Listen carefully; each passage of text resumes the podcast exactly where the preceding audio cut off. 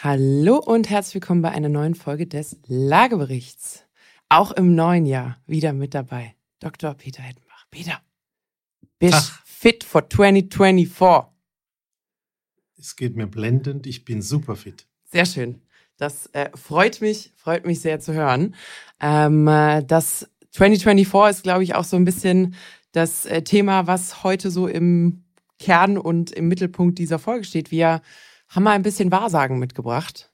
Über die, so zwischen den Jahren haben wir uns ein paar neue Fähigkeiten angeeignet und Hast ein paar neue. Kristallkugel geschenkt Ja, bekommen? genau. Und ähm, wir gucken einfach mal, was der Immobilienmarkt potenziell für 2024 so bringt. Let's go!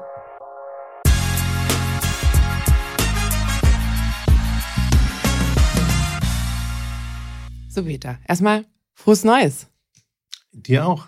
Und allen, die zuhören. Genau, ich habe von Robbie Williams die Neujahrsgrüße gehört. Die waren mit lauter Pfeifton äh, ausgeblockt, äh, weil er sein letztes Jahr so suboptimal fand. Oh, okay. Also so machen wir es nicht. Wir gucken, was wir Gutes machen können für 24. Sehr schön.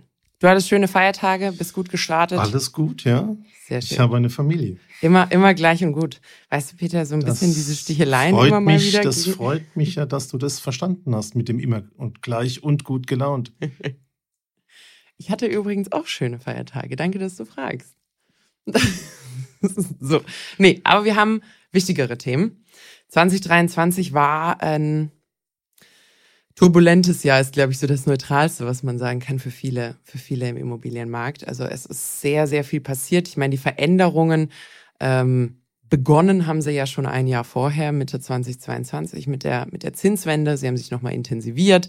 Zinsen scheinen sich einzupendeln, ungefähr auf dem Niveau, wo wir sie jetzt gerade haben.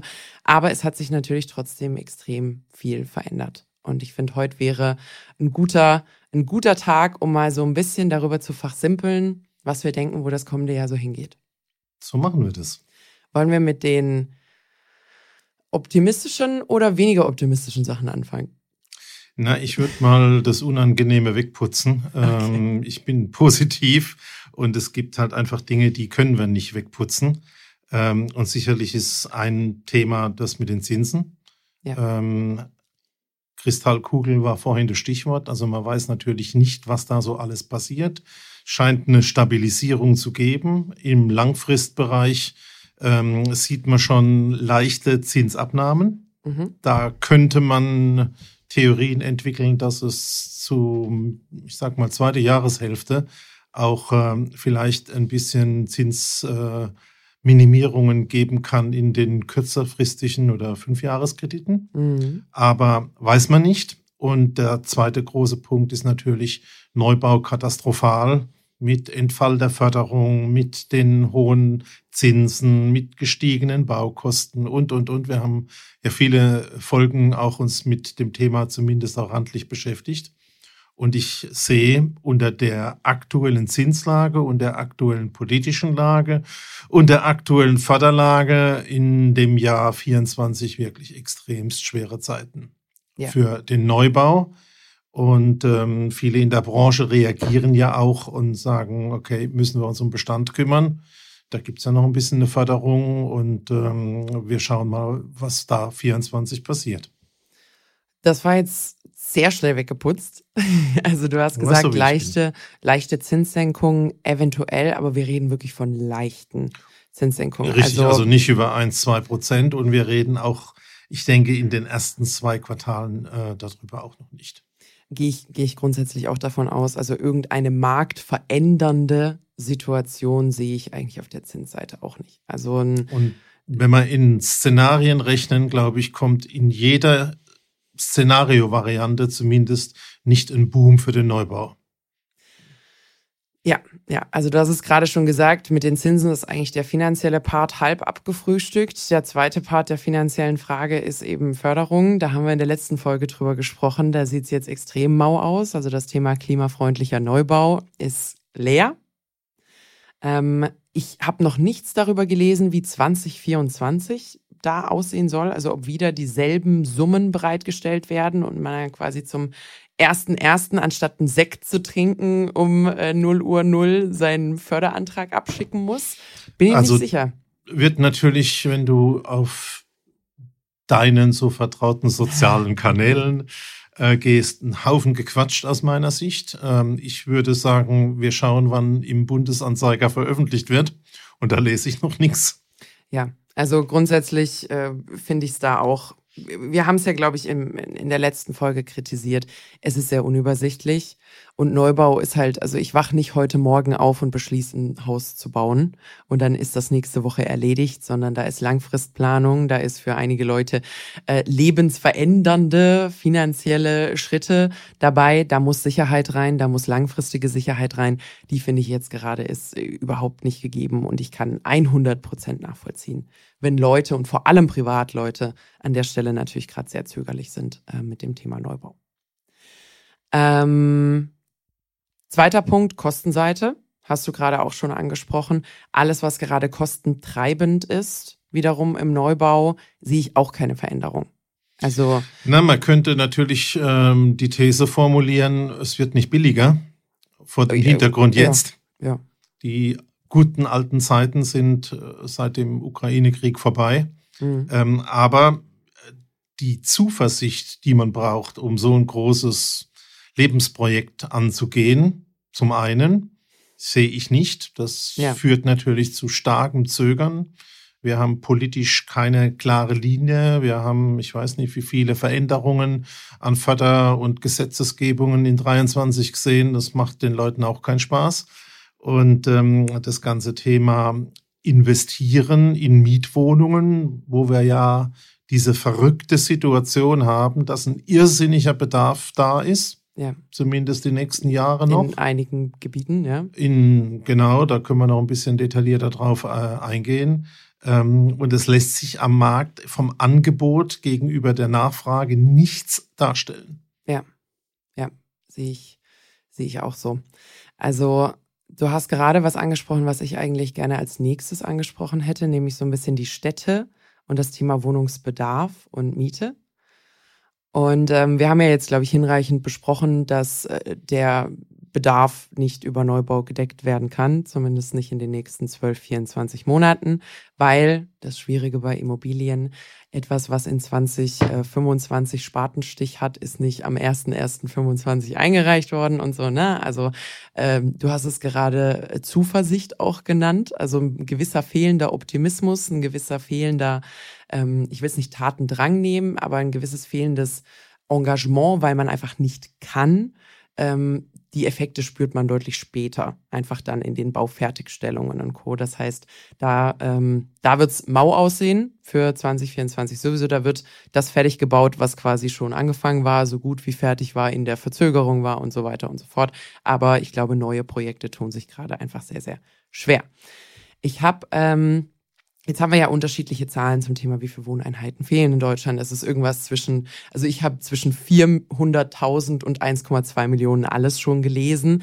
Die gängigste, die man, glaube ich, inzwischen hört, ist so 700.000 fehlende Wohneinheiten, weil da, glaube ich, auch äh, das Thema Ukraine-Effekt reingerechnet genau, wurde. Genau, also dann. das Spiel kann man relativ ähm, einfach auflösen. Du hast bei den 40 Millionen Wohneinheiten in Deutschland allein aus dem Ersatzbedarf ein Prozent, etwa die 400.000. Die werden ja immer hin und her diskutiert. Wenn du nur 200 oder 300.000 baust, entstehen da pro Jahr ein Defizit von 100, 200.000 Wohneinheiten. Die nimmst du halt immer mit ins nächste Jahr. Und ganz grob kann man sagen, aus dem Thema Flüchtlinge kommen auch nochmal 100.000 Einheiten pro Jahr. Und jetzt ist die Diskussionsebene eröffnet. Also 100, 200.000 aus dem Normalbestand, 100.000 aus dem äh, Flüchtlingsthema, heißt irgendwie so 200, 300.000 minus pro Jahr. Und dann bleibt der Fantasie äh, der freie Lauf ja, jetzt ist natürlich auch die Frage, passen wir es über den Jahreswechsel schon an quasi für den neuen Mangel, Mangel, der entstanden ist? Ja, also es fehlt eine Menge. Und um auch da nochmal in den Mietbereich zu gehen und ein Investor, ein Kapitalanleger hat auch keinen Spaß, ähm, weil die momentanen Renditen natürlich bei den hohen Zinsen viel schlechter sind wie andere in Anführungszeichen Finanzprodukte. Genau, und da greift dann natürlich auch wieder das Thema ähm, die Klimaauflagen sind hoch, die Förderungen sind jetzt weg. Das heißt, du musst relativ teuer bauen, du kriegst aber keine Zuschüsse dafür. Wir haben letzte Folge darüber gesprochen, wie hoch die Zuschüsse waren. Das heißt, wie groß das Loch eigentlich in den Rechnungen, in den Kalkulationen jetzt ist im Vergleich zu vorher. Und dass das auch nichts ist, was du mal kurz mit ein bisschen Excel links, rechts schieben, dann spare ich halt mit etwas günstigeren Lichtschaltern oder so. Wir reden da von einer Drittel, von einer Drittel Finanzierungssumme bei einigen, bei genau, einigen Objekten. Ich finde es besonders bemerkenswert. Also man freut sich natürlich, wenn man so eine große Förderung in seinem Einzelobjekt erhält, aber es ist eigentlich eine Einzelförderung, dick fünfstellig für die Leute. Und ähm, dafür eine Wohneinheit zu schaffen, muss man sich schon mal fragen, ob das sozial ist. Ja, ja, also ob das am Ende quasi für die Gesellschaft äh, das die beste Verwendung äh, von Staatsgeldern war. Ähm, was ich jetzt, was ich jetzt noch hatte, äh, ich war im, im, äh, im alten Jahr, kann man ja jetzt quasi sagen, äh, in einer Talkrunde. Und da ging es auch so ein bisschen um das Thema Wohnungsbedarf. Vielleicht einmal, um das Thema Wohnungsmangel noch abzuschließen, was da manchmal vergessen wird. Du hast gerade gesagt, wir haben eigentlich quasi einen Ersatzbedarf von 400.000 Wohneinheiten. Das heißt, Objekte, die eigentlich aus dem Bestand rausfallen. Da könnte man jetzt sagen, die können vielleicht auch saniert werden oder nee, so. Aber 400.000 müsste man eigentlich quasi neu machen oder auf neu wiederherstellen, was im Grunde genommen derselbe Aufwand ist, manchmal sogar mehr, ähm, um auf Null zu bleiben. Das heißt, wenn ich Mangel beheben will, der in mehreren hunderttausend Wohneinheiten liegt, dann müsste ich eigentlich für ein paar Jahre ja eine Jahrhundert-Wohnbauinitiative machen und sagen, wir brauchen 700 eigentlich dieses Jahr und vielleicht nächstes Jahr auch. Und dann können wir langsam wieder runterschrauben, um auf 450 vielleicht uns einzupendeln, dass wir auch ein bisschen neuen Wohnraum haben, der entsteht. Das heißt, Mangel behebst du nicht, indem du genauso viel baust, wie du in dem Moment brauchst. Und der Mangel staut sich ja jetzt natürlich auch noch weiter auf in der Zeit, wo wir jetzt deutlich weniger bauen. Also summa summarum schon eine Situation, die einfach mit Zögerlichkeit sehr viel ernster wird und sehr viel schwieriger zu beheben, auch einfach. Zumal ja gleichzeitig auch noch ähm, im Prinzip das, der Verteidigungshaushalt einen dicken Opulus will. Mhm. Und ich habe heute Morgen gerade von äh, einer Kollegin im äh, Bildungsbereich gehört, die auch fordert 100 Milliarden mindestens, 100 Milliarden, ich habe mich nicht versprochen, um Schulen, um das Thema Lehrer, um das Thema Bildung nach vorne zu bringen. Alles große Baustellen. Infrastruktur, Internet, 5G. Bist du über Weihnachten mal mit der Bahn gefahren? Ich, ich, es ist witzig, dass du es ansprichst. Ja, bin ich. Ähm, vielleicht für äh, alle, die jetzt relativ frisch dabei sind. Ich bin aufgewachsen in Bad Wildbad im Schwarzwald. Das ist genauso klein und im Schwarzwald, wie es klingt. Und ähm, die nächste größere Stadt ist Pforzheim. So. Wir lassen Pforzheim mal außer Acht, aber es führt eine Bahnstrecke und auch eine Straße parallel zur Bahnstrecke von Bad Wildbad nach Pforzheim. Und seit ich denken kann, oder seit ich das erste Mal ein Handy hatte, und ich rede nicht von Smartphones, sondern auch von denen, die noch aufgeschoben, aufgeklappt und keine Ahnung was wurden. Also vor 2007. genau. Ähm, gibt es, und die gibt es heute noch, Peter, an der exakt, oder an den ist es eigentlich plural, an den exakt selben Stellen Funklöcher. Und sie sind immer noch da. Und ich rede nicht von, ich habe dort kein 4G-Internet und kann keine, keine YouTube-Videos streamen, sondern ich habe keinerlei Empfang. Und das ist wirklich das, du, du fährst nicht irgendwie durch den Dschungel oder durch den tiefsten Wald oder sonst irgendwas, sondern du bleibst dann mit dem Auto liegen und hast da echt richtige Schwierigkeiten. Und da, da bin ich wirklich jedes Mal entsetzt, wenn ich entweder im Zug oder im Auto da durchfahre und dann meine Musik aufhört zu spielen, weil ich in der Regel über Spotify Musik höre und mir denke, wow, wir sind immer noch in exakt derselben Situation, wie wir es wirklich vor fast 20 Jahren waren. Und das finde ich, das finde ich der Wahnsinn. Ich war jetzt vor kurzem im Urlaub. Ich war in Sri Lanka und ähm, da habe ich jetzt, also man kann auch lokal sich einfach eine SIM-Karte kaufen. Inzwischen gibt es aber auch so Online-Anbieter, dadurch, dass man eh SIMs hat und quasi keine Karten mehr braucht, dass du es einfach vorab machst. Ich hatte auf der gesamten Insel und damit meine ich im tiefsten, tiefsten Dschungel 4G-Internet. Und das ist dann schon so ein bisschen was, wo man sagt, liebes Deutschland, das, das kann so nicht bleiben. Das kann so nicht bleiben. Aber lass uns zum Kern kommen. Ähm, wenn man das alles zusammenfasst, glaube ich, da musst du einen Haken dran machen. Ähm, ich, ähm, ich, ich, will noch nicht einen Haken dran machen. Ich habe nämlich noch eine letzte Frage für dich. Ich war im alten Jahr, ich hatte es, glaube ich, angefangen als Satz, ähm, in einer Talkrunde. Und da ging es eben auch um Wohnraummangel.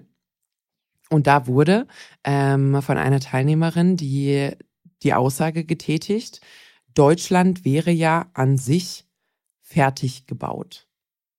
Also es ist quasi, es sind genug Immobilien da. Wir wachsen ja nicht mehr signifikant als Bevölkerung. Ähm, Im Gegenteil, also Deutschland alleine hat eher einen Runtertrend. Da ist jetzt die Frage, wie die Migration sich entwickelt. Was sagst du zu dem Thema Deutschland ist fertig gebaut? Also ich würde es so interpretieren, dass natürlich auch das Thema Umnutzung ähm, ein großer, ein großer Faktor darin war, dass man aktuell viele Büroflächen hat, die umgenutzt werden können und so. Was würdest du sagen, ähm, würdest du sagen, Deutschland ist fertig gebaut, dass man das so stehen lassen kann? Also denke ich in keinem Fall. Mhm. Ähm, ich kenne das Thema schon seit 10, 20 Jahren ja. äh, was auch von manchen Hochschulen im Prinzip äh, forciert wird. Ähm, ich glaube zum einen, wenn du eine Ist-Aufnahme, eine Momentaufnahme zeichnen würdest und alles zusammenzählst, ähm, dann gibt es diesen Effekt, äh, den ich ja so gern beschreibe, mit Kopf im Herd, Füße im Kühlschrank und in der Mitte 37,5 Grad. Ja. Dann könnte man sagen, es gibt ja keinen Bedarf mehr. Und Deutschland ist fertig gebaut. Nur das halt Aber das die Haus Welt ist natürlich so einfach nicht. Hm. Zum einen hast du, wenn du jetzt sogar im gleichen Zeitraum bleibst, räumlich große Unterschiede. Und ähm, es gibt halt einfach Regionen, da ist keine Wirtschaft mehr. Ähm, du hast die großen digitalen sieben Zentren. Äh, und da sehen wir ja, was passiert mit Nachfrage, mit Wachstum. Also auch übrigens, was von der Wissenschaft falsch eingeschätzt worden ist ähm, die also gesagt haben, ja, also ihr habt auch alle kein Wachstum und bla bla bla. Also da hast du auf jeden Fall lokal noch entsprechende Nachfrage, noch Zusatzwachstum. Der zweite Punkt, du hast immer einen Ersatzbedarf. Und ich habe es ja vorhin schon mal gesagt, ähm, wenn du bei 40 Millionen Haushalte davon ausgehst, dass eine Immobilie 100 Jahre hält, das ist so etwa, was mhm. die Finanzleute auch als wirtschaftliche Nutzungsdauer ansehen, dann brauchst du ein Prozent neu im Jahr und das sind genau die 400.000. Also das ist der zweite Punkt. Allein deswegen über einen Ersatzbedarf ist das Ganze nicht fertig gebaut. Also zweites Argument neben dem Thema, ähm, dass es lokal unterschiedlich gibt. Natürlich, wenn wir jetzt mal sogar einen Zeitstrahl aufmachen und nicht nur eine Punktbetrachtung machen, denke ich schon, die geburtenstarken Jahrgänge sind durch. Die haben geburtenstarke noch einmal Kinderjahrgänge gemacht, bis 61 der Pillenknick kam. Mhm. Ich hatte ja da das große Glück, Ganz knapp dass, ich noch, dass ich gerade noch durchgekommen bin. Ja. Ähm, dann glaube ich schon, wenn du jetzt mal perspektivisch 10, 20 Jahre später schaust, dass da natürlich eine reduzierte Nachfrage kommt. Mhm. Und da muss man politisch auch darauf reagieren. Aber auch das muss im Zusammenhang mit den räumlichen Elementen gesehen werden. Und das hast du heute schon.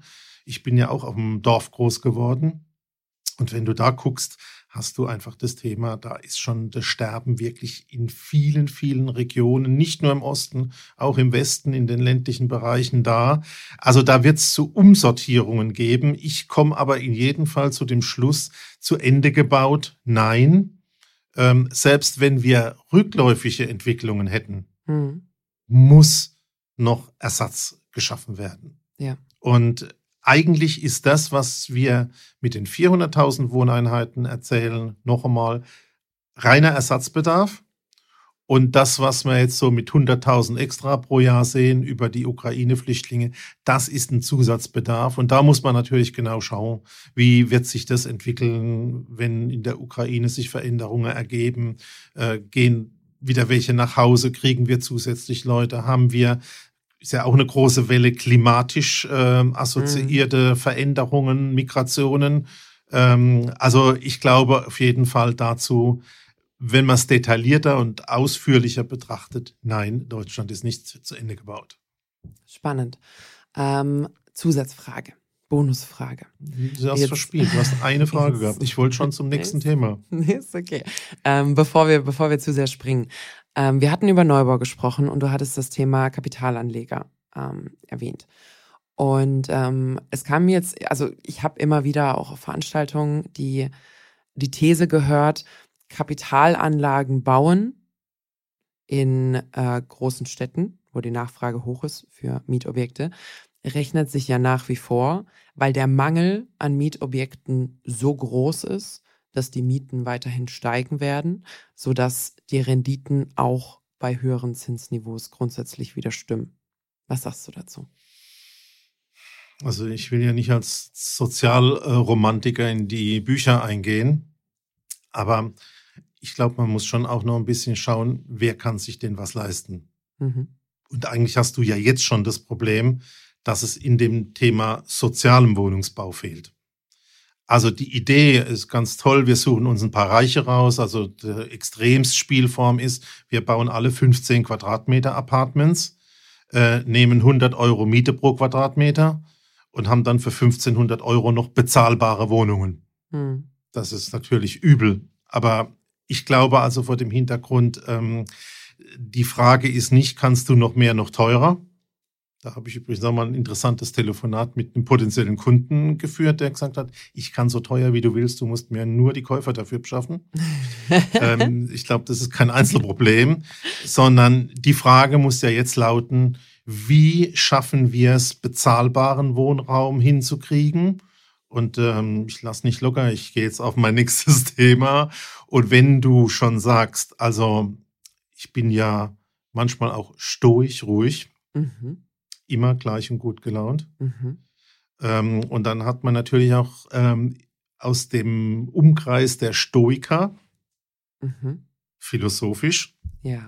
das Thema, gewöhne dich daran, dass Dinge, die außerhalb deiner Macht stehen, von dir nicht veränderbar sind.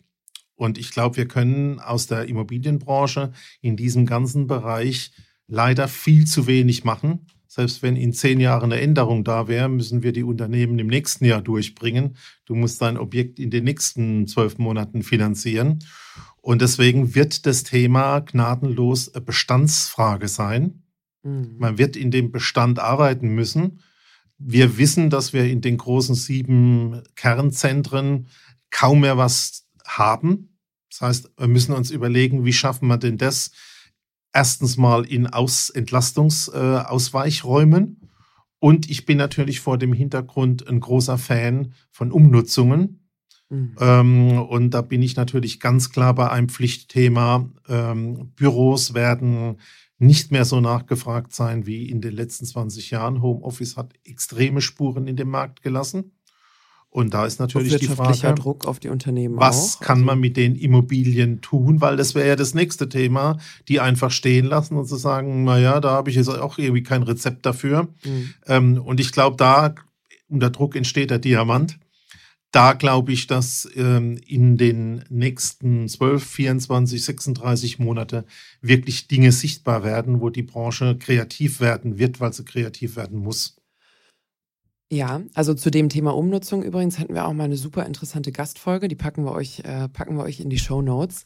Wie siehst denn du, Peter, ähm, so ein bisschen also ich habe da letztens drüber nachgedacht und ich hatte das Gefühl, das Thema Umnutzung von großen Büroflächen ist so ein bisschen so eine so eine Dilemmasituation. Also erstens, wenn mir als Unternehmen diese Gebäude gehören, und wir reden hier wirklich von teilweise in den Business Districts gigantischen, sehr, sehr teuren Gebäuden, ist das natürlich ein großes Asset bei mir äh, im Portfolio und bei mir in der Bilanz. Jetzt ist die Frage, bin ich bereit, quasi A, vielleicht zuzugeben, dass es nicht mehr so viel wert ist, wie es in meiner Bilanz steht. Das würde mir wehtun. Finde ich jemanden, der noch mehr Geld reinsteckt, um es quasi umzunutzen? Kann ich es mir selber leisten?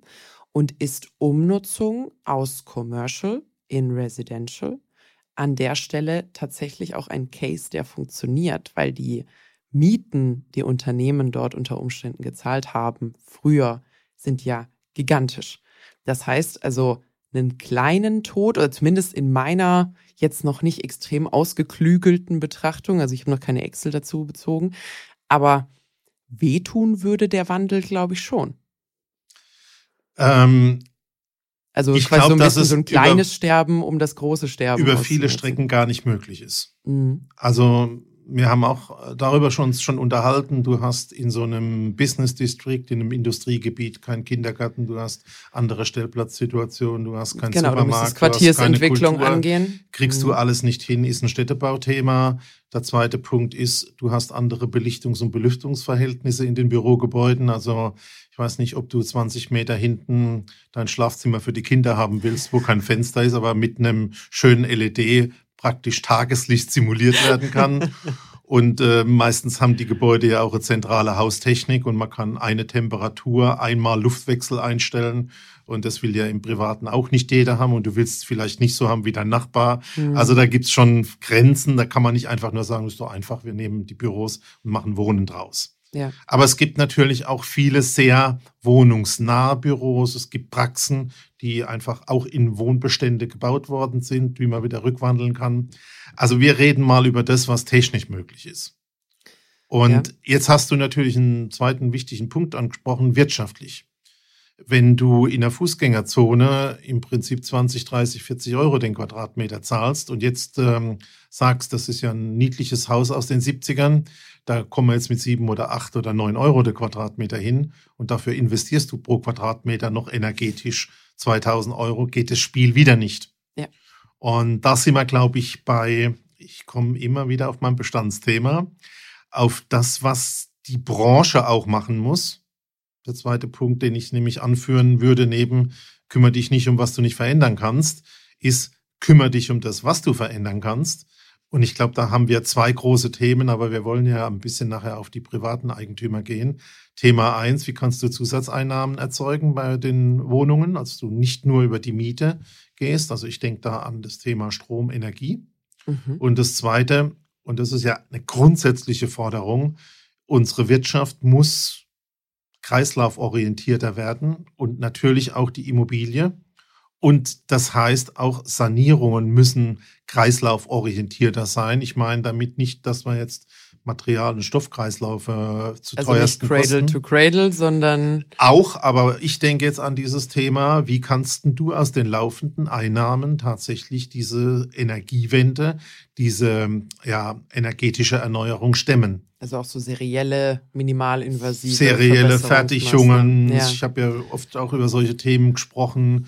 Äh, kann man Wärmedämmung anders machen? Kann man Fenster sanieren oder muss man die immer austauschen?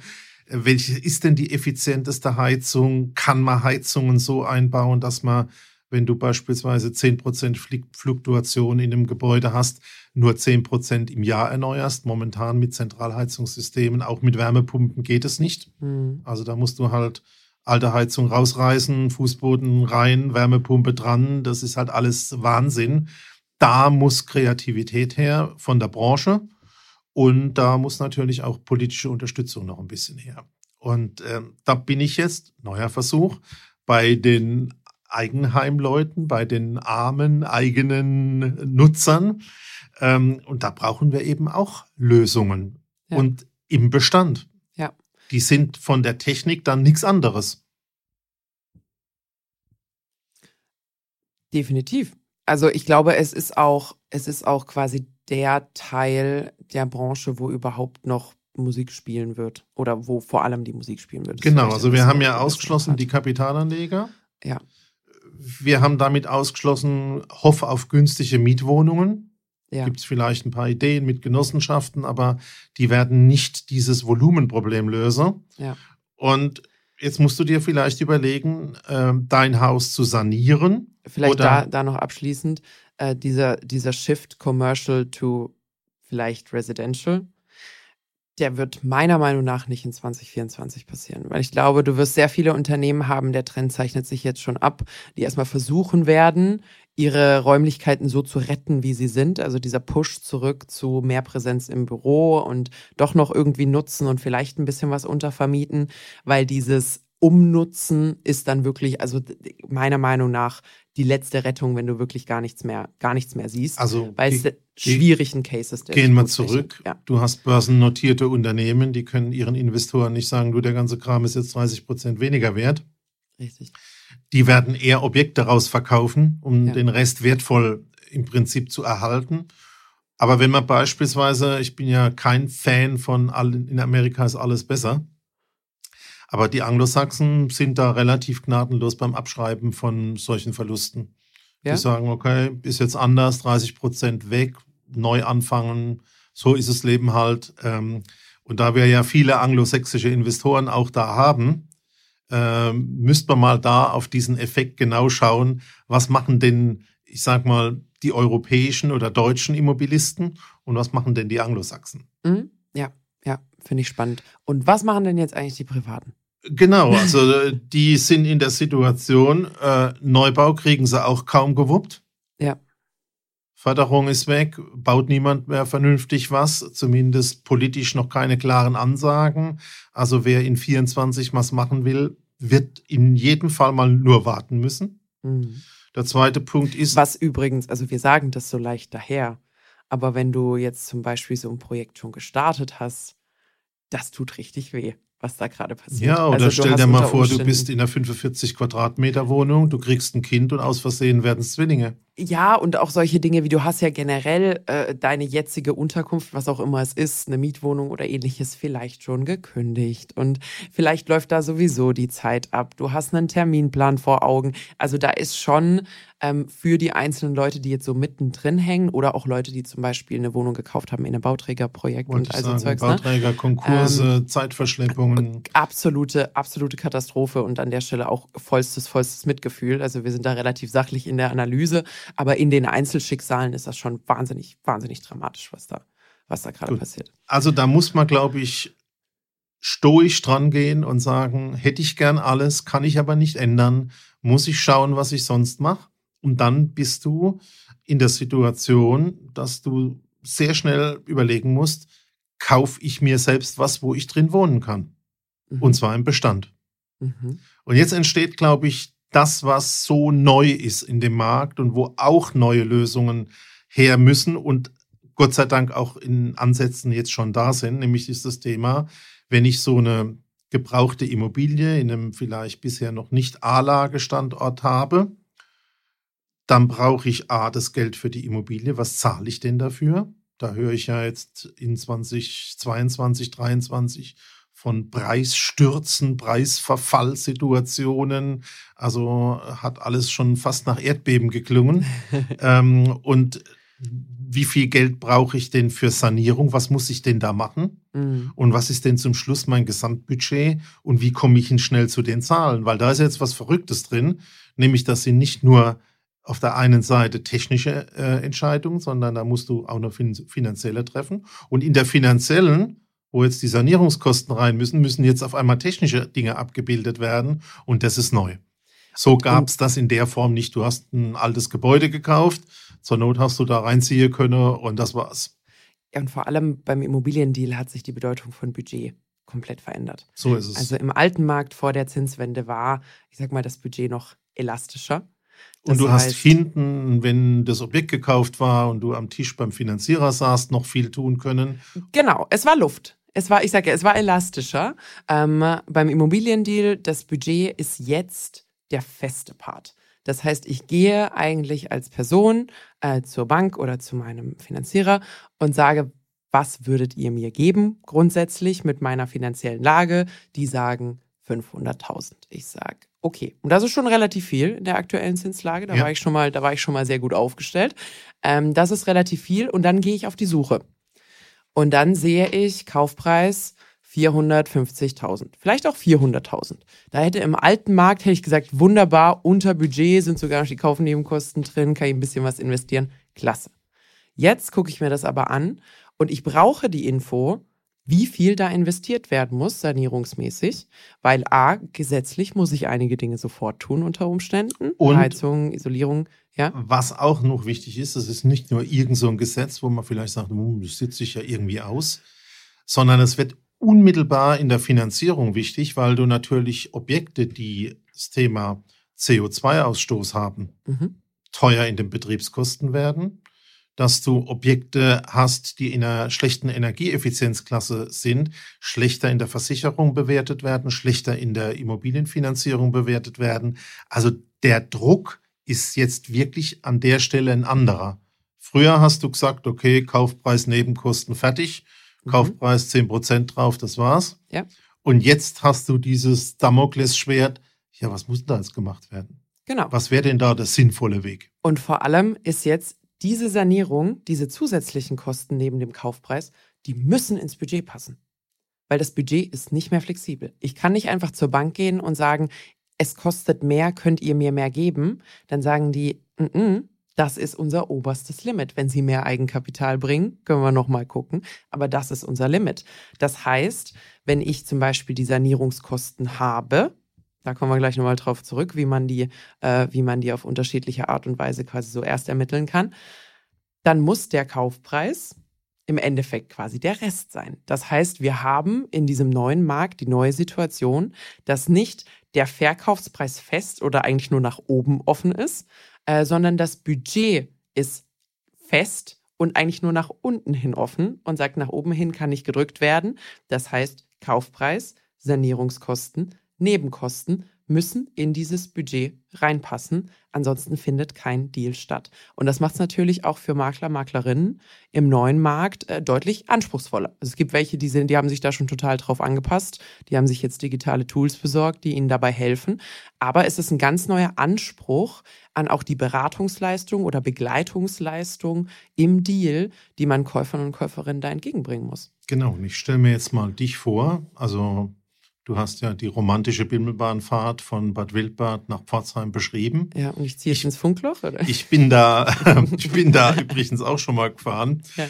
Ähm, und ähm, was mir aufgefallen ist, diese kleinen Bahnstationen, die da links und rechts von der Straße sind, die sehen ja noch aus wie aus der Industrialisierung von 1870. Also es ist nicht nur das Funkloch, auch die Gebäude sind relativ historisch. Ja, ja, ja. Also die Bahnstrecke selber ist recht neu. Da bin ich zur Schule gegangen, als sie eingeweiht wurde. Also quasi die Haltestellen, die neuen sind neu. Aber da sind immer so kleine Häuschen noch genau. dahinter, die sehr altertümlich Der aussehen. alte Güterschuppen und genau, so Zeug. Genau, genau, genau. Wie viele Kilometer sind es von Bad Wildbad nach Pforzheim? Ich glaube so 25. Okay. also jetzt stelle ich mir dich vor, du hast gelernt, in Pforzheim ist es schwierig, in Mannheim noch schwieriger. Mhm. Bad Wildbad muss jetzt auch nicht sein und im Funkloch auch nicht, aber so möglichst nah an Pforzheim. Mhm. Das hat man verstanden. Du guckst noch, wo die Bahnlinie ist und ja. jetzt geht es los. Und ähm, jetzt hat so langsam schon der ein oder andere verstanden, dass das der einzige Weg ist, dort eine Bestandsimmobilie zu kaufen.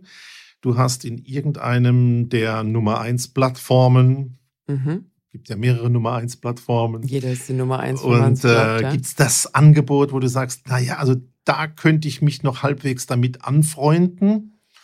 Und jetzt stelle ich mir Nina vor, die in Windeseile, weil sie muss ja dem Verkäufer Zusage machen. Ja. Und er muss dem Preis auch noch zustimmen. Schnell einen Energieberater besorgt, noch schneller Handwerkerangebote besorgt, alles schriftlich macht, schnellstmöglichst zum Finanzierer geht, sagt, pass mal auf, das, ich habe alles besorgt, schnell hinten im Budget, ich bin drin oder ich bin noch nicht drin, das ja. und das. Bitte jetzt sofort, weil es warten schon fünf andere. Stelle ich mir schwierig vor.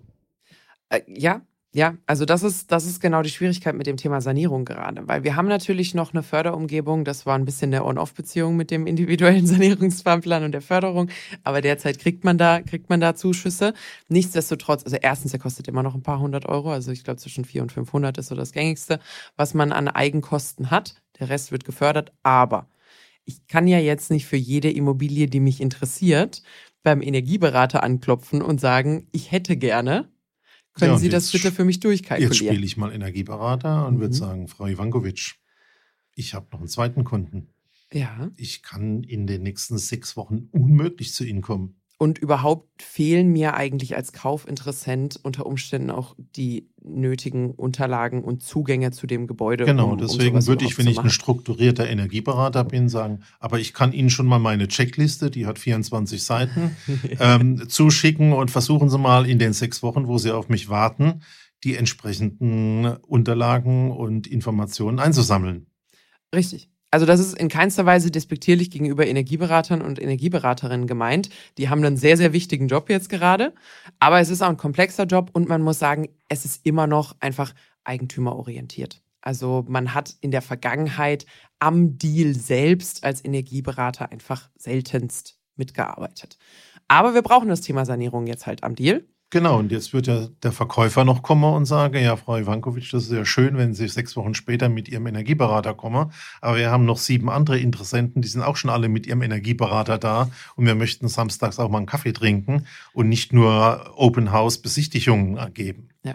Jetzt würden einige sagen, ah, okay, also wenn sowieso jeder das braucht und es scheinbar für den Verkauf nötig ist, kann ja einfach der Verkäufer den Energieberater quasi ähm, engagieren und das ist Teil des Pakets. Fände ich eine gute Lösung. Das wäre ein produktiver Ansatz. Äh, man wird natürlich, und da, da kommen wir jetzt an einen sehr, sehr spannenden Teil, ähm, also die Lösung an der Stelle ist, also A, die Lösung ist, wir brauchen auch mehr Energieberater, weil der Bedarf wird enorm in den nächsten Jahren. Die werden sich zusätzlich digitalisieren müssen, die Prozesse werden vereinfacht, aber wir brauchen für diese Ersteinschätzung, genauso wie wir es mit dem Thema Immobilienwert und Co. gehabt haben, braucht es digitale Hilfsmittel, die ich im besten Fall als Laie alleine bedienen kann, wo ich nicht einen bezahlten Profi dafür muss. Nicht, um danach quasi äh, mit zertifiziertem Siegel und alles das Ding äh, stichfest zu haben, aber um zu wissen, okay, mit einem Invest zwischen, sagen wir mal, 120 und 150.000 Euro kriege ich diese Immobilie fit für die Zukunft. Oder mit einem Minimalinvest von 20.000 Euro kriege ich schon das und das und das hin und das reicht mir für den Anfang vielleicht auch und den Rest mache ich später. Und das reicht für den Moment. Und du hast jetzt gerade ein, ähm, und also da, ich meine, brauchen kein Geheimnis daraus machen. Wir selbst haben auch bei IIB so einen, äh, so einen Sanierungsrechner drin. Es gibt unterschiedliche, unterschiedliche im Markt, die eben genau das machen. Also quasi diese Lücke, die in Deutschland einfach noch zu hoch ist, auch als Eigentümer muss man an der Stelle sagen, zwischen äh, Nichtstun oder Eigenrecherche, die an der Stelle sehr schwierig ist, einfach weil, wenn ich gerade google, kriege ich nur Headlines, die mir Angst machen in den Medien. Und schau mal bitte, äh, ein wichtiger Verkaufsfall, also ich schaue mal aus der Brille des Verkäufers, ist, die Oma ist gestorben, ich habe ein Haus geerbt. Was muss ich denn machen mit dem Ding? Ja. Ich kann es ja nicht weiter vermieten. Äh, was ja. kann ich denn für einen Preis kriegen? Will ich das selber bewirtschaften? Will ich diese energetische Sanierung machen? Muss ich verkaufen? Ja. Äh, viele sind in der glücklichen Situation auch äh, relativ in kurzer Folge zwei Häuser zu erben. Welches nehme ich denn da? Wie mache ich denn das? Ja. Das ist ja auch die Quelle für einen Käufer. Ja. Und ich glaube, da ist dieser Aspekt bautechnisches Know-how reinzubringen, energietechnisches Know-how, wirklich die entscheidende Frage. Und was du gesagt hast, ist natürlich für mich das Allerwichtigste, weil erstens mal gibt es unterschiedliche Menschen. Ja. Wenn der Energieberater jetzt eine tolle technische Ausbildung hat, aber eine weniger psychologische und sagt, also ich bin Energieberater geworden, weil ich die Welt retten möchte und mache immer eine Maximalsanierung. Mhm. Äh, mit der Umweltvariante XXXXL und habe da natürlich einen Preis, der, den ich auch gern vielleicht hätte, weil ich auch umweltorientiert bin, aber sage, ist unmöglich für mich wirtschaftlich zu machen. Mhm. Ähm, dann musst du noch die Aufgabe lösen, dass du von allen Varianten, du hast es randlich angesprochen, von der ganz kleinen, muss ich vielleicht sogar an, weil die Ausstattung gut ist in dem Bereich, wo es drauf ankommt, nichts tun. Mhm. Mache ich All-In, mache ich nur Dämmung, mache ich die Umweltvariante mit Stromerzeugung und allem drum und dran oder finde ich eine Minimallösung? Wäre es der beste Ansatz für mich? Ich habe gleich mal alle fünf oder sechs Varianten auf dem Tisch ja. und kann dann mit einem Finanzierer zum Start auf der ersten Meile sagen, hätte gern das Haus, mhm. ich kann 350, 450, 480.000 Euro. Ähm, ich habe mir die fünf Budgets angeschaut, die wir machen können. Äh, ich hätte gern Umwelt maximal plus XXL, aber kann ich nicht. Würde beispielsweise jetzt die Variante machen Dämmung ja. oder Fenster. Mhm. Und an der Stelle sehr schnell ein Entscheidungspaket zusammenzukriegen, das du natürlich auch brauchst, um das Objekt zu kriegen. Weil Und der Schnellste kriegt ja den Zuschlag. Äh, also ja, hat definitiv bessere Chancen, den Zuschlag zu bekommen. Also Zeit, Zeit spielt eine wichtige Rolle. Ähm, aber auch, ich finde es aktuell wahnsinnig schwierig als Privatperson, ähm, die nötigen Informationen zu haben, um überhaupt eine Investmententscheidung zum Thema Sanierung treffen zu können. Also die Amortisierung ähm, wird ja von, das zahlt sich innerhalb von fünf Jahren zurück, was utopisch schnell ist bei den meisten, äh, zu, das zahlt sich in 150 Jahren nimmer niemals irgendwie zurück. Höre ich alles. Aber das ist ja für mich das Wichtigste. Und das ist auch eigentlich im Gespräch mit dem, mit der Bank extrem wichtig, weil wenn man dann sagt, hören Sie zu, ähm, das und das und das können wir auch noch machen. Ich bräuchte zusätzliche 10.000 Euro dafür, die Sie mir geben aber es wertet das Gebäude folgender und folgendermaßen auf und macht es zukunftssicherer. Das Gebäude gehört ja noch eine ganze Weile der Bank. Hat man dort auch noch mal andere Mechaniken, um mit denen einfach auch sprechen zu können. Und, genau. Und, und ja? in 23 weiß ich, hat die Commerzbank begonnen, Kreditvergabe nach Energieeffizienzklasse CO2-Ausstoß zu machen. Und die BaFin, die Bundesanstalt für die Finanzaufsicht, die wird ab 24 massiv in den Markt drücken und von ihren Banken fordern, dass die in die Kredite, die rausgegeben werden, eine Klassifizierung kriegen bezüglich der Energieeffizienz. Genau. Also das ist wirklich ein neues Thema und man kann, glaube ich, zusammenfassend neben Weltlage und alles ist schwierig und ähm, wir wünschen uns alle Weltfrieden, mhm. ähm, sagen, du wirst dich als Privathaushalt sehr stark damit beschäftigen müssen, was zu kaufen, wenn du was brauchst.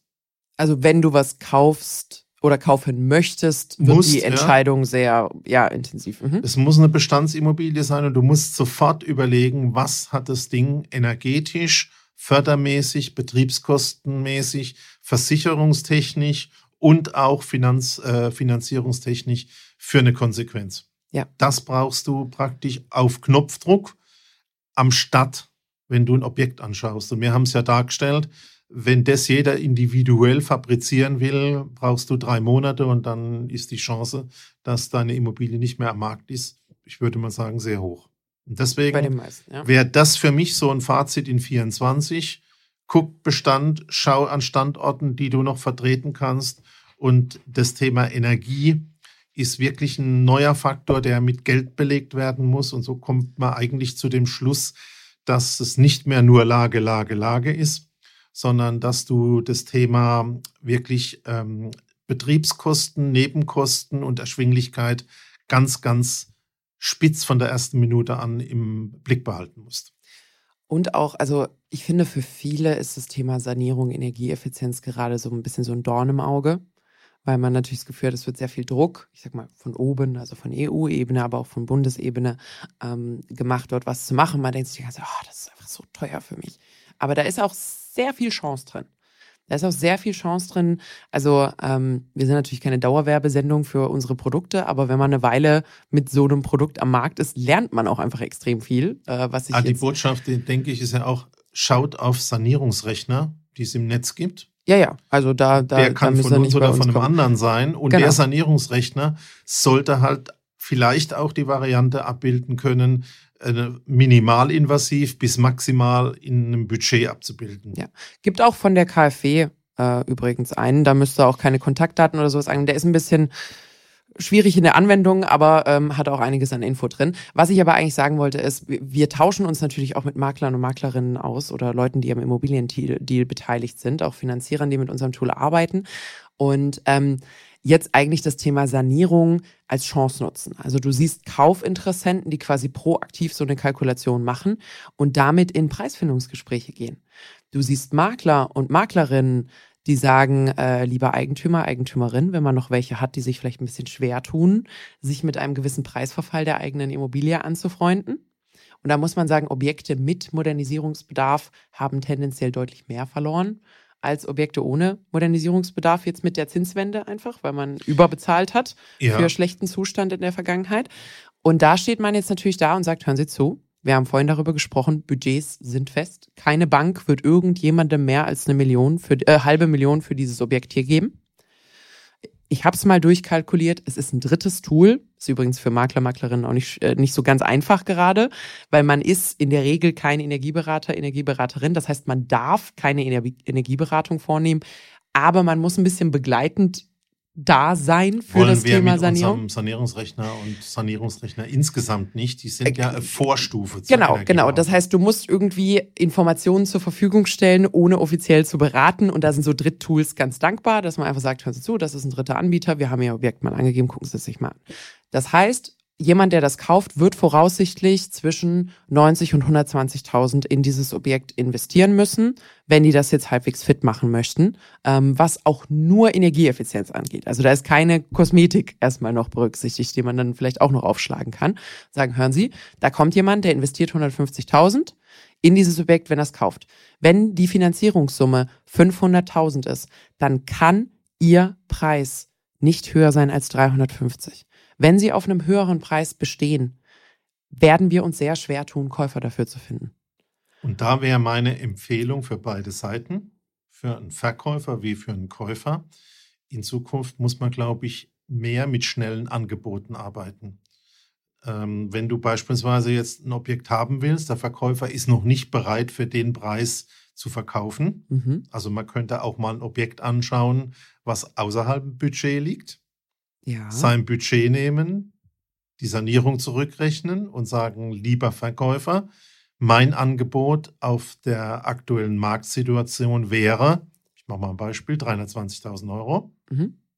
Und dann sagt er, also, gute Frau Ivankovic, meine Frau und ich haben hier 40 Jahre gelebt. Jetzt kommen Sie als junges Mädel und wollen alles zerstören. Alles, was wir uns für die Rente aufgebaut haben, finden wir jetzt nicht so toll. Mhm. Aber zu sagen, es gibt keinen anderen Weg, das ist das, was ich Ihnen anbieten kann. Schriftliches Angebot hinlegen und Costolani-mäßig weiter warten und äh, weiter schlafen.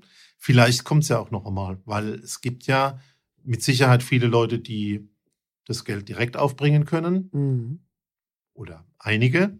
Ja, ich wollte gerade sagen, einige. Ja. Aber ansonsten wird ja dem Rest, und das ist wirklich die Masse, ja nicht mehr die Möglichkeiten haben. Und die werden ja dann im Prinzip den Markt abbilden müssen mit so einem Budget. Und wenn du so ein Angebot hast, schriftlich, entstehen ja viele Vorteile. Erstens mal als Verkäufer siehst du, naja, also die Traumzeiten von vor 22, die sind halt nicht mehr da.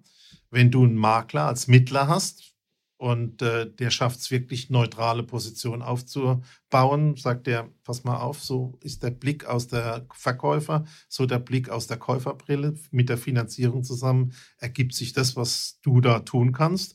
Und mit dem Angebot selber, du lernst ja dann auch Objekte relativ schnell kennen. Mit solchen Mhm. Dritttools kannst du auch mit den Werkzeugen zum Schluss im Handumdrehen im Prinzip so ein Budget bilden.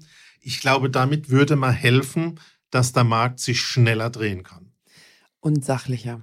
Also das, das ist gerade für viele ja so ein bisschen die Schwierigkeit, weil man, man häufig als, äh, als, sagen wir mal, aus einer Käuferperspektive ist deine schwierige Situation ja sehr sachlich und sehr mathematisch erklärbar. Also das ist Prozentrechnung.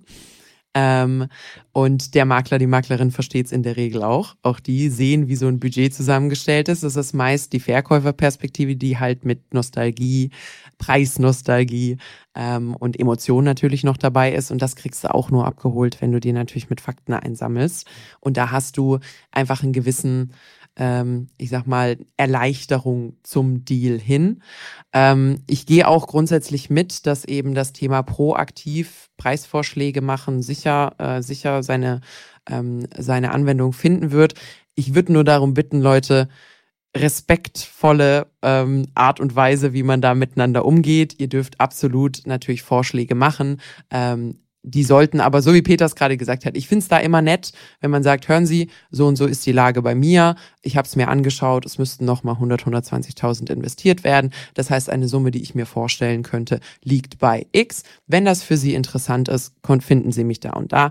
Also da äh, bitte Ja. auch darum, darum denken, dass man da einen ordentlichen, ordentlichen Der Umgang Verkäufer wird hat. ja dann solche, naja, sehr einfachen Angebote. Ich mache mal 100.000 Euro oder 50.000 oder vielleicht nur 25. Ja, also Die was, wird er was ja letzte Preis machen wir an der Stelle nicht. Ja. wenn tatsächlich mehrere schriftliche Angebote vorliegen. Ja. Und das wäre auch die Idee für den Makler, dass er die sammelt und sagt, lieber Verkäufer, ich hätte drei, vier finden können in der Preisrange. Hm? Ich hätte noch einen finden können, der hätte es für viel, viel weniger gekauft. Ja. Teurer wahrscheinlich nicht, sonst hätten wir es gemacht. Aber das wäre so ein Weg. Aber der Weg ist ja dramatisch. Äh, wenn Auch ich mir jetzt nochmal vorstelle, ich äh, wäre jung, würde jetzt äh, mich für ein Haus interessieren. Bei uns koche ja ich. Mhm. Und dann würde ich zu meiner Frau sagen, du Schatzi, du gehst ja jetzt arbeiten.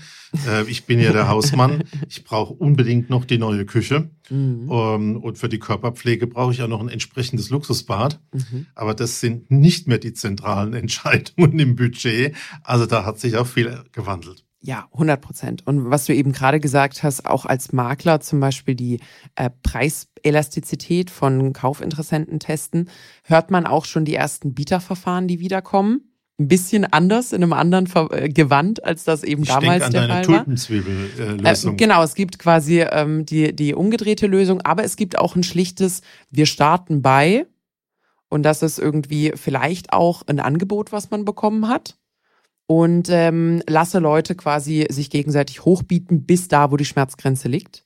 Und dann ist das eben auch einfach eine ganz neutrale, sachliche Grundlage erstmal für einen Eigentümer oder um einen Eigentümer, eine Eigentümerin zu zeigen, hey, so sieht's aus.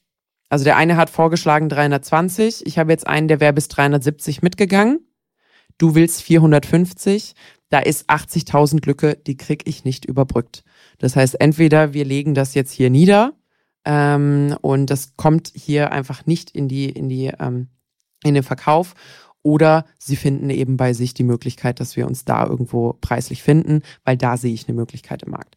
Und da ähm, ist jetzt, wie gesagt, also Makler, Maklerinnen werden nicht nur einen Sanierungsrechner, sondern wirklich also einen ganzen Waffengürtel an digitalen Tools brauchen, um schlicht und ergreifend den höheren manuellen Aufwand, der pro Deal jetzt da ist und auch den höheren Beratungs-, Pflege-, Informationsaufwand, den man da zur Verfügung stellen muss. Also es fängt an mit Marktbericht, Lagen, äh, wie entwickelt sich der Markt, was sind potenzielle Prognosen. Also wir sehen es ja auch bei uns, all diese Dinge, da nimmt auch die Nachfrage bei uns zu, weil einfach die Makler, Maklerinnen, Banken, aber auch ihren Kunden im Marktgebiet halt auch Informationen zur Verfügung stellen wollen, weil die Informationen gerade gebraucht werden. Und da muss man jetzt eben, wenn man am Deal beteiligt ist und man möchte seine Produktivität halten oder vielleicht die Anzahl der Deals auch wieder erhöhen, weil sie bei den meisten ein Stück zurückgegangen ist, muss man einfach effektiver, effizienter arbeiten. Das geht halt am besten durch Digitalisierung, Automatisierung, indem Maschinen so ein bisschen die schwierigere Arbeit ähm, im Sinne von Rechenarbeit und Recherchearbeit für einen machen. Man kümmert sich da, wo man am besten unterwegs ist, nämlich um die Menschen. Mein Fazit, das Objekt ist viel wichtiger geworden. Es gibt nicht mehr nur Lage, Lage, Lage. Und man muss im Bestand anfangen zu suchen, Budgets bilden und schnell entscheidungsfähig sein. Und ich bin auch mir sehr sicher, ähm, also da könnte man den Neubau auch so ein bisschen wieder mit einklammern. Ich glaube, wir werden auch, oder da würde mich deine Meinung interessieren, wirklich auch wieder eine, eine Renaissance des Pragmatismus und der Einfachheit auch im Bau und der Sadierung wiedersehen. Also ich habe jetzt über die letzten Jahre hat man auch ähm, gerade im Neubau, wenn man so Doppelhaushälften und sowas gebaut hat, da wurde schon auch ein bisschen Schnickschnack hier und da betrieben, muss man muss man schlicht und ergreifend sagen. Also anstatt einem Bad gibt's da im Dachgeschoss quasi die Wellness-Oase, die da irgendwie Holz vertäfelt wird, damit es aussieht wie eine Scandi-Sauna und keine Ahnung was. Und ich habe ja schon gelästert, es muss noch der SUV davor und das Cabrio. Inklusive Außenanlage. Ja. Und ich glaube, diese Dinge, also ich glaube, man wird jetzt ähm, zum Thema Neubau, wird natürlich der Staat seinen Teil tun müssen, um wieder geordnete Planungsfähigkeit herzustellen. Aber ich glaube, es ist auch sehr, sehr klar, dass aus der Kostenbrille ein wirkliches Verschlanken der Kostenstruktur nötig sein wird. Das heißt, auch alle Bauträger werden ordentlich mit dem Rotstift rangehen müssen und sagen, wir müssen einfacher bauen, wir müssen günstiger bauen, Schnickschnack muss weg weil die, die, also die Zahlungsbereitschaft dafür ist einfach nicht mehr da oder Zahlungsfähigkeit, das kann man jetzt nennen, wie man will. Aber keiner ist mehr bereit, für Schnickschnack zu bezahlen oder hat kein Geld mehr über für Schnickschnack. Das heißt, wir müssen so günstig wie möglich bauen, damit es halt auch so günstig wie möglich angeboten werden kann. Und dann kann sich vielleicht der Käufer in Zukunft ein bisschen strecken und der Bauträger quasi ein bisschen nach unten strecken und dann findet man sich preislich wieder. Schau, als ich angefangen habe, Auto zu fahren, mhm. da gab es noch Käfer und R4s und sowas. Da hat man samstags geschraubt, ein Radio dran, Fuchsschwanz, Antenne. Mhm. Man musste die Extras nachträglich einbauen. Mhm. So wird es wieder im Immobilienbereich werden. Das, das wäre jetzt noch eine spannende Frage hinten raus. Es gibt ja, äh, jetzt habe ich das richtige Wort nicht, es gibt ja unterschiedliche, unterschiedliche ähm, heißt das Fertigstellungsgrad? Also Ausbaustufen. So Ausbaustufen, vielen Dank. Also dieses schlüsselfertig, bezugsfertig und so weiter und so fort. Jetzt ist natürlich eine Frage aus einer Marketingperspektive, und das wird jetzt aber das Letzte, was wir, was wir gehirnen. Wenn ich jetzt zum Beispiel Fertighausanbieter bin, ja, und ich äh, reduziere die Ausbaustufe, dann reduziere ich natürlich auch die Kosten. Ist klar, da ist die Zahl, die da unter dem Kaufvertrag steht, deutlich geringer. Dass da Folgekosten kommen, die unter Umständen ähnlich sind für, für die Kunden, wenn sie es bei mir gekauft hätten. Vielleicht sogar ein bisschen mehr. Ähm, ist natürlich eine andere Frage. Siehst du da so ein bisschen, so ein bisschen wie Buy Now, Pay Later im Sinne von, ich reduziere die Riesensumme und lasse aber ein bisschen was von dem Arbeitsaufwand quasi über, mache den dann entweder in Eigenleistung oder stottere den dann so Step by Step by Step für ab und habe dann vielleicht für eine Weile nur ein ausgebautes Erdgeschoss und das Obergeschoss, das dauert halt noch ein bisschen und das machen wir innerhalb der nächsten drei, vier, fünf Jahre, so wie wir Geld haben. Finde ich äh, interessante Idee. Ist nicht neu. Hat der Immobilienmarkt du, ich, ich habe in einem Bade, ich habe in einem Badezuber gearbeitet, also gebadet, als meine Eltern damals das Haus zuerst gekauft haben. Also dieses Thema Step by Step ist nicht neu. Im Neubau vielleicht, ja. ja? Unsere treuen Hörer wissen ja, was ich mit Nolta 1.0 meine. Mhm. Ähm, aber zurück zum Thema. Ähm, die Idee ist natürlich schon immer da gewesen, das Budget zu verkleinern. Ja. Ich bleibe mal bei dem Begriff Budget. Und da hat sich eins in der Wissenschaft, in der Analytik im Nachhinein rausgezeigt, nämlich wer viel Geld hat, um einen Neubau zu machen. Ja, der will auch Komfort haben. Der hat keine Zeit. Ah. Der hat einfach so viel Arbeitsaufwand, dass er im Prinzip den Arbeitsmuskelhypothekanteil nicht leisten kann. Mhm. Das heißt, das war eine, das Thema Ausbauhaus zum Beispiel war eine Idee für wirklich Leute mit einem geringeren Einkommen. Die Frage ist jetzt, ob durch das, was wir neu erleben, dass die Menschen vielleicht auch noch ein bisschen was erben oder ähm, Homeoffice-Lösungen machen und vielleicht vier Tage Woche realisieren wollen und nicht mehr nur Wachstum und mhm. dick äh, und fett und ähm, ich bin der Sklave von meiner Arbeit äh, machen werden, äh, ob da nicht solche Lösungen äh, interessant sind. Und das ist für mich auch wirklich ein guter Blick in die Zukunft, zu überlegen, wie ist denn das Thema Homeoffice und ähm, ich habe ein bisschen mehr Anspruch auf Me-Time. Mhm ähm, im Hinblick auf das Thema, die investiere ich und baue mir mein eigenes Haus. Also welche neuen Hebel genau. eröffnen genau. sich quasi dadurch? Also es hat, spannend, es ja? hat nicht funktioniert in der Vergangenheit, weil die, mhm. die viel Geld aufbringen mussten, wenig Zeit hatten. Ja. Jetzt könnte da ein wirklich neuer Ansatz sein. Wenn also ich fände den Gedanken wirklich spannend. Ich meine, aktuell ist das neue, neu gebaute Einfamilienhaus natürlich ein Luxusgut. Muss man, kann man, glaube ich, relativ offen auch das so aufwendig sagen. umgebaute Bestandsobjekt. Ja, ja, aber Neubau sowieso. Also auch so ich in meinem Alter, wenn ich höre, ja, die beiden, die haben jetzt geheiratet, die bauen gerade ein Haus, denke ich mir, oh, wusste gar nicht, dass die so reich sind. aber ähm, und da bin ich jetzt gespannt, wenn man quasi diese Effekte kombiniert von Vielleicht kriegen wir es hin, die Herstellkosten, Vorfertigung, Automatisierung, da, da, da, da, noch runterzubekommen bei Häusern. Vielleicht kann man die Hebel, die die Leute jetzt durch Digitalisierung im Leben, durch vielleicht ein bisschen mehr Freizeit, durch all diese Dinge haben, auch dort nochmal quasi sinnvoll investieren, um auch dafür zu sorgen, dass so das Thema Eigenheim den Luxussektor wieder ein Stück weit verlässt. Weil ich bleibe dabei und da sind einige Leute in Kommentaren und E-Mails immer wieder sauer auf mich. Für mich ist Eigenheim sollte die Grundlage der Vermögensbildung sein und nicht die Spitze der Vermögenspyramide. Und ich fände es gesellschaftlich sinnvoll in Deutschland, wenn wir den Weg dorthin wieder zurückfinden, dass man vielleicht als junge Familie die Option auf ein Eigenheim nicht sofort abschreiben muss. Ich bin auch Fan von Eigentum. Ich glaube, das ist sozial wichtig für eine Region nicht nur dann das eigene Haus zu haben, sondern sich da in der Nachbarschaft zu engagieren.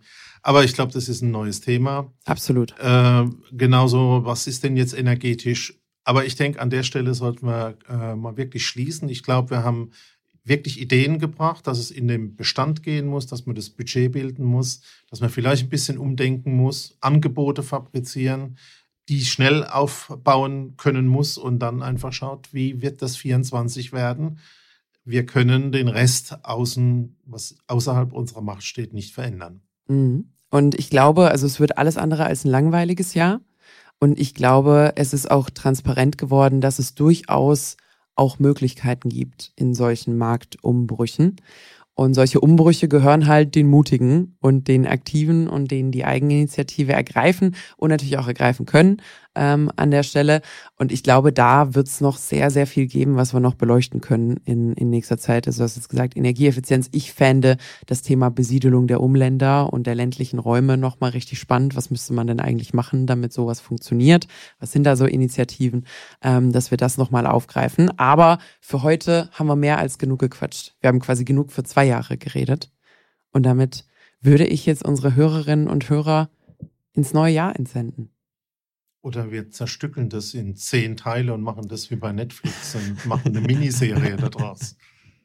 Das haben wir doch. Wir sind doch quasi eine Miniserie. Also Jeden bleib, Mittwoch neue Folge. Ich bleibe bei meinem Thema auf eine gute Zukunft mit Immobilien. Und ich bleibe dabei, dass ich glaube, dass es möglich ist. Also es wird nicht einfach und ich glaube, es ist wichtig, dass wir dort auch unsere Politik in die Pflicht nehmen und dass wir unsere Stimmen nutzen, unsere Stimmrechte nutzen, wenn es um solche Dinge geht und dass wir wirklich auch aktiv werden, damit die ihrer ähm, ihrer Aufgabe dort auch einfach gerecht werden. Ähm, aber es gibt, und da stimme ich dir auch zu, auch viel, was man in kleinem Rahmen machen kann, um dort wieder Möglichkeiten zu sehen und Entwicklungsmöglichkeiten zu sehen. Und ich glaube, da werden wir dieses Jahr ähm, einiges nochmal zu sehen bekommen. So, das war's mit der heutigen Folge. Ich schließe ab mit den Formalitäten. Wenn euch die Folge gefallen hat, dann ähm, lasst uns gerne eine Bewertung da. Das könnt ihr bei Spotify und Apple wirklich mit einem Klick machen.